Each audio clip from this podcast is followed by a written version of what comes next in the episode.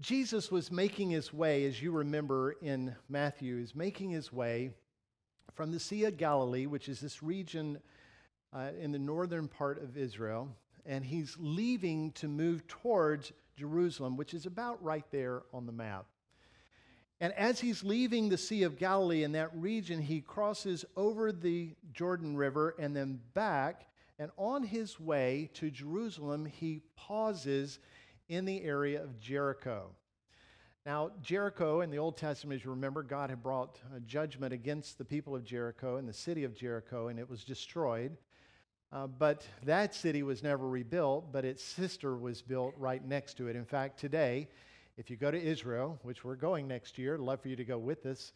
Uh, if you go, you can see the Tel Israel, the ruins, uh, excuse me, of Jericho. You can see Tel Jericho, where the ruins are. And next to that, you'll see a very vivacious, living city of Jericho that's been rebuilt next door. One of the gospel writers says that Jesus interacts with the people we're going to read about today as he's coming out of Jericho. Another gospel writer says he does it when he's coming into Jericho. And you might wonder, well, why, why is there a discrepancy there? Well, there's actually two Jerichos. There's the old ancient Jericho and the one that actually has people thriving and living within. And Jesus is doing that. He's on his way ultimately to Jerusalem. He and a whole bunch of other folks are moving in that direction because the Passover is coming near. There's some things that Jesus wants to accomplish in the week of that Holy Week that he wants to make sure that there are clear instructions that are given. But there's also some, some things that are being done along the way that really identify who Jesus Christ is as the Son of God. And Matthew certainly wants us to understand that. In fact, Matthew is going to identify something that happens uh, in Matthew 20, which we're going to read about, but it's very familiar with him because the conditions of it are similar to what happened to him back in Matthew 9. In fact, in Matthew 9, Matthew is a tax collector who is confronted by Jesus, and Jesus calls him out of that life of greed and materialism and cheating and extortion and calls him to be a follower of him and says, I want you to follow me. And Matthew drops everything and he follows after Christ. And this, this is his saving moment of faith that Jesus is the Messiah. And then right after that, in Matthew 9, Jesus is uh, there in the proximity of two blind men who call out to him, Son of David, have mercy on me. And that's a pattern that's established because that same pattern happens again in Matthew 20. This time, the tax collector is not Matthew, it's Zacchaeus. Luke gives us the, the narrative there. Zacchaeus is gloriously saved by Jesus, who comes to him and says, Hey, I'm coming to your house. Everybody wants to sing the song in your head right now, right? And then after that, in Matthew 20, we find out after Zacchaeus is saved by faith that Jesus comes in contact with a couple of blind men who call out, Son of David, have mercy on us. So it's an amazing little uh, parody there, if you will, a parallel of the narratives. And I think what happens in, in this context is that Matthew is saying the beginning of the ministry that he experienced with Jesus was this way. And now here he is towards the end of his ministry with Jesus prior to the week of Passover and his last week of life. And he's saying he's still the same. And I think the culmination of those two are making a proclamation that all the ministry of Christ, beginning to end and beyond, is about God's mercy. That God is a merciful God, and He is demonstrating that in these bookend type narratives that we're seeing in Matthew 9 and Matthew 20, where they're so paralleled. Now let's look in chapter 20, verse 29 and following. And as they went out of Jericho, a great crowd followed him, and behold, there were two blind men sitting, two blind men sitting on the, by the roadside. And when they heard that Jesus was passing by, they cried out, Lord, have mercy on us, son of David. The crowd rebuked them, telling them to be silent, but they cried out all the more, Lord, have mercy on us, son of David. And stepping and stopping, Jesus called them and said, What do you want me to do for you? And they said to him, Lord, let our eyes be opened. And Jesus, in pity, touched their eyes. Immediately they recovered their sight and followed him. So you have these same proclamations from two different groups, both of whom are blind. Have mercy on us, son of David, or Lord, have mercy on us, son of David. I think he's highlighting the fact that the mercy of God is extended through Jesus Christ. There's one thing that Matthew wants us to understand is that God is a God of mercy, and his mercy is given to us in Jesus. Now, he personally understood that mercy. If anybody needed mercy in the day of Christ, it was Matthew. I mean, he was given to everything but that of the things of God. And God has called him out of that through Christ. So before he writes about the triumphant entry, which we're going to talk about soon, before he does that, he wants us to see more of this mercy of God. So here they're calling out to him Have mercy on us, son of David. Now that caught Jesus' attention, which is really interesting because there is a crowd of people. Now, if we were going to watch it out of Hollywood, the crowd of people would probably be 45 or so that were sort of fill ins in the cast. And the visual wouldn't be very big. But in Jesus' day, not only was Jericho a big community, but it's a thoroughfare to Jerusalem. And the people are coming in mass numbers into Jerusalem because the Holy Week is about to uh, come about. So here you have this movement of people and vastness of, of noise, but yet Jesus is attentive to two guys who are calling out to him for mercy. It's not the first time that somebody has called out for mercy in Jericho. In fact, several centuries prior to that, there was a woman who called out for mercy. She was a prostitute. And she called out for mercy because she understood that God was bringing judgment against her people and their city. She heard that because two spies had come into the city, and she knew that they were there. And they served the God who destroyed his enemies along the way. So she calls out in mercy, and God extends to her mercy, and she alone is rescued along with her family. Now, Matthew really wants us to understand that this happened in Jericho, the very place where we are in chapter 20, because he gives us that detail. Now, think about this for a moment. This woman becomes a hero to the Jewish people. She's a hero because she's one who has been rescued and had evidence of God's mercy. She comes into the camp of Israel and she begins to flourish there under the God of Israel.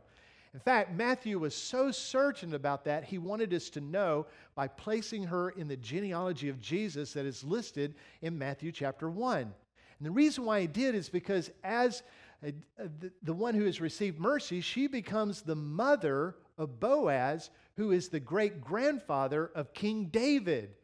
So she really stands out as not just one who has received mercy, but one who has received grace. So God's ear is attentive to the one who is crying out to mercy, and he is longing to give that to the one who cries out. He's doing that for these blind men who are calling out to him as the son of David. Now, if you remember, Son of David is a messianic title. It's a title that was given by God to David, who God said, I will bring forth an eternal king through you, and he will rule in the kingdom that is eternal. And so, all along the way, people were looking for descendants of David, men who might be the son of David, that promised one who all the promises of, of God would be found yes in. They were looking for him. So when the blind men call out to Jesus, Son of David, it's not just a title. What they're saying is, You are the promised one of God through David. You are the Lord. You have authority over all things. And so, if you want my eyes to be open, you can make them open. You alone are Lord, and you are compassionate. And He is going to demonstrate just how compassionate He is.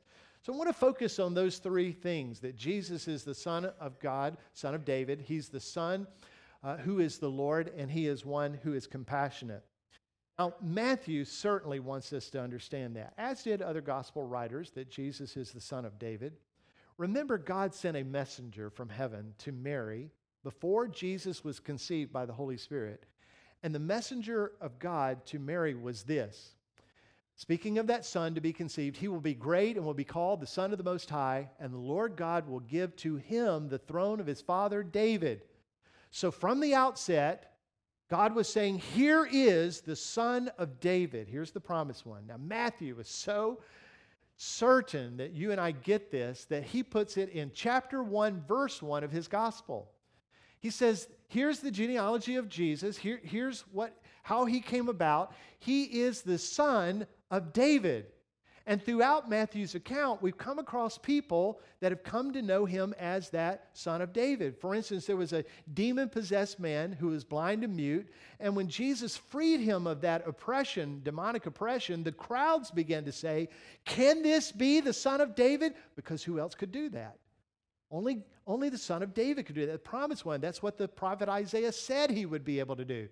And not just Gentile, uh, excuse me, Hebrews, but Gentiles as well. There was a woman who had a daughter who is oppressed by a demon, and she comes to Jesus imploring him to help her, and she says this Have mercy on me, O Lord, son of David. So even Gentiles come to understand that he is the promised one to David who would have an eternal throne, not just a throne for Israel, but an eternal throne for all people which Jesus himself will sit upon. So, Son of David is a big understanding, and it's a big, uh, big treasure for us to have Matthew's account of all those things. So, the blind are asking, Hey, you, Jesus, Son of David, come do to us what only God can do. Come do to us, opening the eyes of, of our uh, blindness, the only way that the one who is of the prophet Isaiah could do. So Isaiah the prophet said, Here are some things that the, pro- that the uh, Messiah will do, the son of David will do. And as Jesus is doing those, people are coming to discover him as that. One of the interesting places in the scripture is where John, who baptized Jesus, was nearing the end of his life. He was imprisoned and he was soon to be executed. And he sent some of his followers, his disciples, to Jesus, just sort of as, a, a check. Hey, are you really the one, or should we be looking for someone else? Because in his circumstance, he had a hard time rationalizing that. So remember what Jesus, the word that he sent back to the disciples? He said, Go tell John, by the disciples, go tell John what you're seeing. And what are the one of the things that Jesus points to? The blind are receiving their sight. Listen, only God can do that. Only God could make a blind person be able to see. I wish I could do that, but only God can do that. Now, there's some, some so called miracle workers that would say they could do that, but I say, hey, jump in my truck. We'll go down to Callahan Hospital in Birmingham and we'll empty the place out. That's one of those things that only God can do. Only God can restore sight to the one who is blind. And here, God is in person before these two blind men, and they will certainly come to discover who He is all the fully. Now they're crying out to him because they get that. They get that he is the God, the king of the universe. They get that he is the promised one of God, which all promises unlock and come to bear. They get that. No wonder they're crying out loudly for him to come to them. They need him in desperation. It's as if they get a sense that he will not be coming this way again. And if we're going to receive our sight, it will be now. So they call out to him. Hey, some of you have been dabbling with this idea of coming to faith in Jesus Christ, been sort of dabbling with this idea of forsaking all others to follow Him. You've been sort of thinking about it and playing around with the idea how long is this going to go on? I'm going to tell you, like the blind men would tell you, Jesus will not always be persistent in the time and place where He is right now. They understood that. Their opportunity was then. If they were going to be transformed, it was going to be then. And so they call out to him. Some of you are thinking, well, I'm just going to put it off and wait till the end. First of all, God may not speak to you like he's speaking to you now. And secondly, your heart may be too hardened to even hear him when he does. So come to him now. There's a sense of urgency about it to come to him while he's extending mercy. He will not always extend mercy. There will be a day when his mercy will be complete and his justice will be served. So come to him now. So people who truly understand that reality move towards him because they discover their plight and they know their plight, but yet they know the hope that is found in him.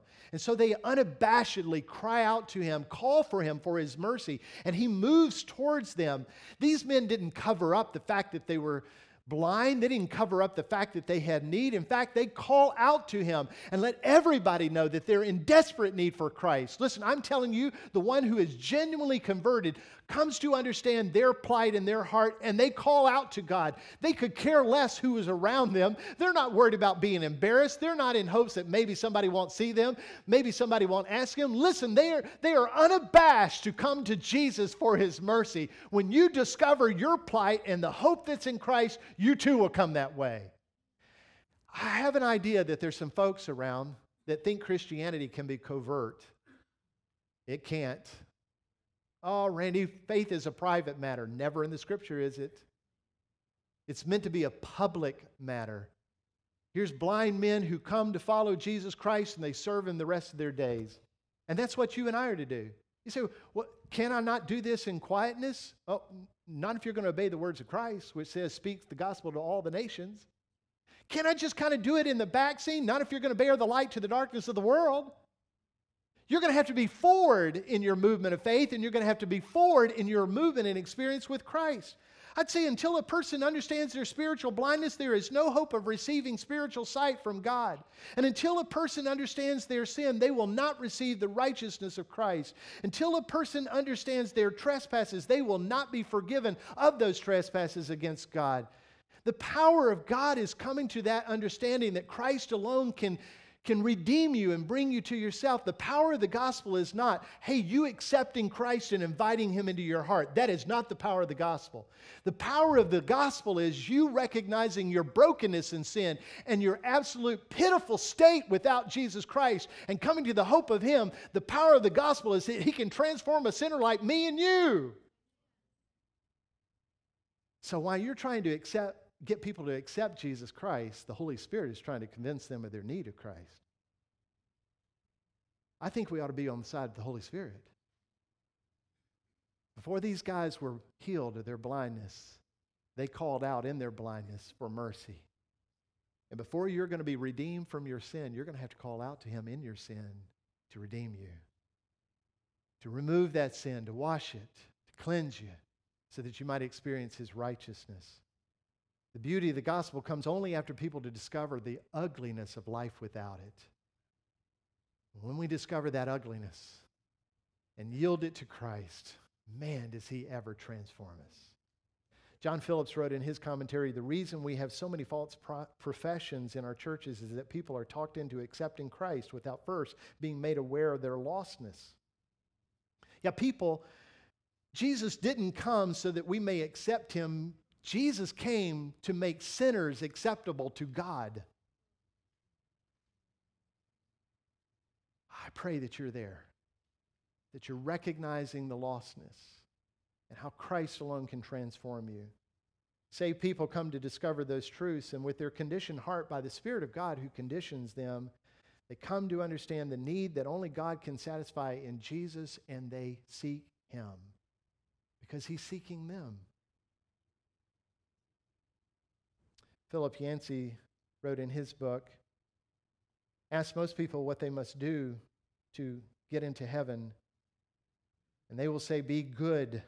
Ask Jesus what we need to do to get to heaven, and he will say, Cry. Cry for help. So, blindness was common in Jesus' day. It was common because the injuries would happen to the eye, and there was no really hope for a injury like that are common with the infections that were chronic in those days. In the underdeveloped world, it's still an issue today, particularly among infants. There's infection in the birthing process, and many a child uh, has a result of blindness from that. I remember when our first son was born, and those nurses took him from Kay and began to clean him and take his footprints and finger handprints and all that. And one of the things they did made me mad. Took their thumb, raised up his eye, and put some ointment in there. I don't, I don't know why you just did that to my boy. Well, what she was doing was giving him an antibiotic that was essential for him not to have blindness. They didn't have that in the first century. So the blind were there. And they would often congregate in and around the cities because they were unable to work, they needed a lot of people. And they would call out for alms to be given to them. A prime place would be Jericho. Not only was the population more significant than other communities, but it was en route to Jerusalem. And especially at one of the holy days that's approaching, there would be many people there. So they're calling out for people to give them money, but then they hear that Jesus is in town. Just 15 miles outside of Jerusalem is Bethany, and it's there in Bethany that Jesus has raised a dead man from the grave. His name is Lazarus. We sang about that just a moment ago. And they heard about that. If he can raise a dead man, then he can surely give sight to dead eyes. So they start to call out to him. They begin to recognize in their blindness only Jesus could do something to change that. They needed him. Perhaps that's where you are. We're all spiritually blind. Oh, you may have your sight, physical sight, but we are all born with spiritual blindness, unable to see the things of God. I know that to be true because I've shared the gospel with people. I've shared the, the narrative of what Jesus has done and accomplished and where he is now, and sort of asked them to uh, speak out of that situation that I've just shared with them, and they'll say things like this eh, You know, I just don't see it. I just don't see it. Well, of course they don't see it. They can't see it. They're spiritually blind, just like I was prior to Christ opening my eyes. It's the heart where sin is that makes our eyes be unable to see spiritual things. But God is the one who can take the scales off our eyes and give us spiritual sight and be able to discover who Jesus is. Sin in people's hearts is the issue, but Jesus can cure that. So if you're among the few who are seeing the things of God, you're among the people who have been touched by God. If you know His glory and you experience His glory, if you are able to worship Him in the midst of His presence, if you can read His Word and be able to understand His Word and apply it to your life, you have been touched uniquely by God. His sight has been given to you, and that's a treasure. Or maybe you don't see the things of God. Maybe you can't quite understand the things of God. Then ask God to give you sight. Jesus moves to people like that who are broken, and he does so with compassion.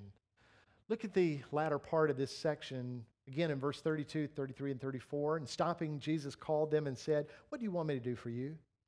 They said to him, Lord, let our eyes be open. And Jesus, in pity, touched their eyes, and immediately they recovered their sight and followed him. So, regardless of the crowd and the probable chaos that's going on and around them, Jesus has compassion towards these two. Not many people would have compassion to the blind. In fact, people often associated blindness with sin.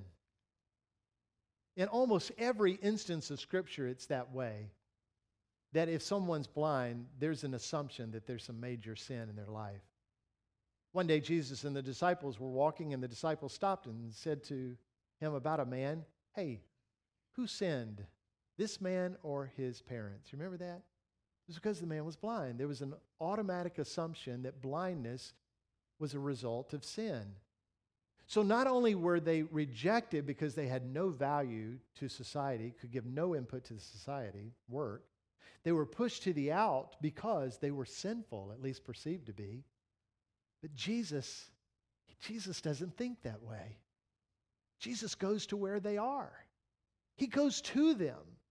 Now, everybody else is trying to quieten those guys, partly because they don't want the, the trouble that Jesus would have to go through. There's an interesting word that Matthew used to describe what's happening there as they're calling out. It's krazo. And that word is, is a word that just is an irritating, screeching cry. Uh, it is the same word that you use to describe what crows do. Anybody have crows that hang out around your place? Uh, okay, we're the only ones, right? uh, no, there's some others. I love to hear the birds sing. I, Kay and I will sit out and we'll just listen to all that sound and the beauty of that. But man, a crow is not like that. A crow is pestering, a crow is a nuisance to me. We got some hawks that come around, and I know that the hawks are around because the crows go crazy.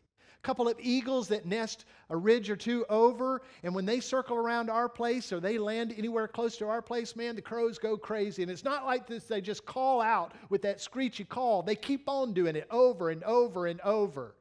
That's the word that Matthew uses to describe the call of these men. How annoying they were, how loud they were, able to be heard over everything else. They are unashamed to call out to Jesus because they know he's a man of pity. He's a God of compassion. Jesus, out of his compassion, goes to them. That word pity, as it is in the English standard, or as the King James would say, compassion, that word is difficult actually to translate from the original language of the Bible. We don't have a word in English that coincides with that original language word. But I'll give you a picture of it. It's a sick in the gut feeling that moves you to respond. I call it a kick in the gut. Have you seen something, heard something, watched it transpire, and it hits you in the gut and it forced you to move towards that with compassion? Have you had that experience? Yeah, the word for us is the gut. We, we have a gut feeling. The Hebrews, this isn't going to translate well, but the Hebrews said it's of the spleen. Anybody had a thought in your spleen lately? no. It's just a different mindset altogether. The word in the original language comes from the spleen. So it's a, it's a feeling in the spleen, or for us, a kick in the gut. Now, the reason why that's important is because the enemy of God, Satan, tries to convince you and me that in our moment of failure, God wants nothing to do with us. When you fail and when you sin, when you transgress against God, He comes in an accusatory way, and not only does He belittle you in your sin, He will attempt to convince you, and He's pretty doggone good at it, that God wants nothing to do with you, that God doesn't want to hear your worship, God does not want to hear you singing and praise, and God does not want you to be engaged in His Word, He doesn't want you to pray. He's sort of ticked off at you right now. But that is not Christ. Christ sensing and seeing and experiencing our failures has a kick in the gut response that He moves towards us in our sin. You say, how do I know that to be true? Because he will go after the one in their brokenness, leaving the 99. That's a kick in the gut movement right there. It's just the way of Christ. So some of you may be thinking, God wants little to do with me, and I'm here to tell you that God has everything that he wants to do to you, for you, and he's pressing towards you out of great compassion. I, I pray that you're addressing that. So Jesus is the most compassionate person who's ever lived certainly the compassionate king of the universe. He touched people and healed them like no others. Jesus, in his compassion, approached the unapproachable, curing those who were in serious disease, skin disorder disease like leprosy. It's in his compassion, a kick in the gut response to kneel down and pick up the one who is lame, or to touch the eyes of the blind and give them sight. It's a, it's a movement towards those who are in sexual bondage, like a prostitute, and bring her out. It's a movement towards those who are greedy in materialism and idealistic towards those things that they can have. And Jesus rescues them from that, like Zac- Zacchaeus and Matthew. It's a movement to those who are bound in religion and can't see their way out to the hope of mercy and grace that Jesus goes to them, presses to them so that they might know the hope that is found in Him. That's who Jesus goes after. That's you and me. He's not going after the elite, the ones that have it all together. In fact, he says the physicians don't need somebody, excuse me, the sick are the ones that need someone, not those who are well. So Jesus is reaching for us, he's calling out to us. And when he does, he asks a very simple question What do you want me to do for you? Now, you would think that Jesus would know that. If he's the son of David, it means he's the son of God. If he knows all things, why is he having to ask? I can tell you he doesn't have to ask. But those two men need to respond. And he's going to ask them very specifically, What do you want me to do for you? I can tell you he's asking the same thing today. Now, you might be tempted to keep it in generalities. I would say that's a deadly mistake. That Jesus does not allow general answers to a very specific question What do you want me to do? Jesus wants to hear from you because you need to hear yourself saying it to Him. You need to come to the place of recognizing your sin and say it to Him. I want you to cure me of this. I want this gone from my life. I want to get out of this dark state of depression. I don't want to be in sexual bondage anymore. I don't want to be broken in my relationships. I don't want to die of cancer. You need to hear yourself saying that to Him. And then as you say it to Him, you're saying it to the one who you can have hope in. Your faith is given to Him as an object of your faith. And in that, Jesus will move. Oh, it may or may not be the movement that you want, but it'll be the right movement in love. And it may or may not transpire in the time that we have, but it will be in the eternal scope. And one day we will give him great glory for that. So, what does Jesus want to do in your life? I can tell you, He wants to bring you freedom. He wants to bring you hope. He wants to reconcile what's broken and out of balance. He wants to redeem you. He wants to rescue you. But He rescues only the ones who acknowledge their need of rescue. Come to Him today. Father, help us in this moment to hear your Spirit calling out to us the Spirit of Christ saying, What do you want me to do for you? And let our response be very specific with great faith and confidence. I ask, Lord, by your Spirit, for the one who is in need of salvation, that they would trust and believe in Jesus the Messiah, the Son of David, who is the Son of God. I ask, Lord, that they would humble themselves and acknowledge their sin and brokenness and reach out to you, the one who can make them whole. I pray, Lord, for the one who needs to experience your restoration today. I pray that they would receive it fully by your grace and mercy through your Son, Jesus. And in that may he be glorified and our lives transformed. In the name of Jesus, I pray. Amen.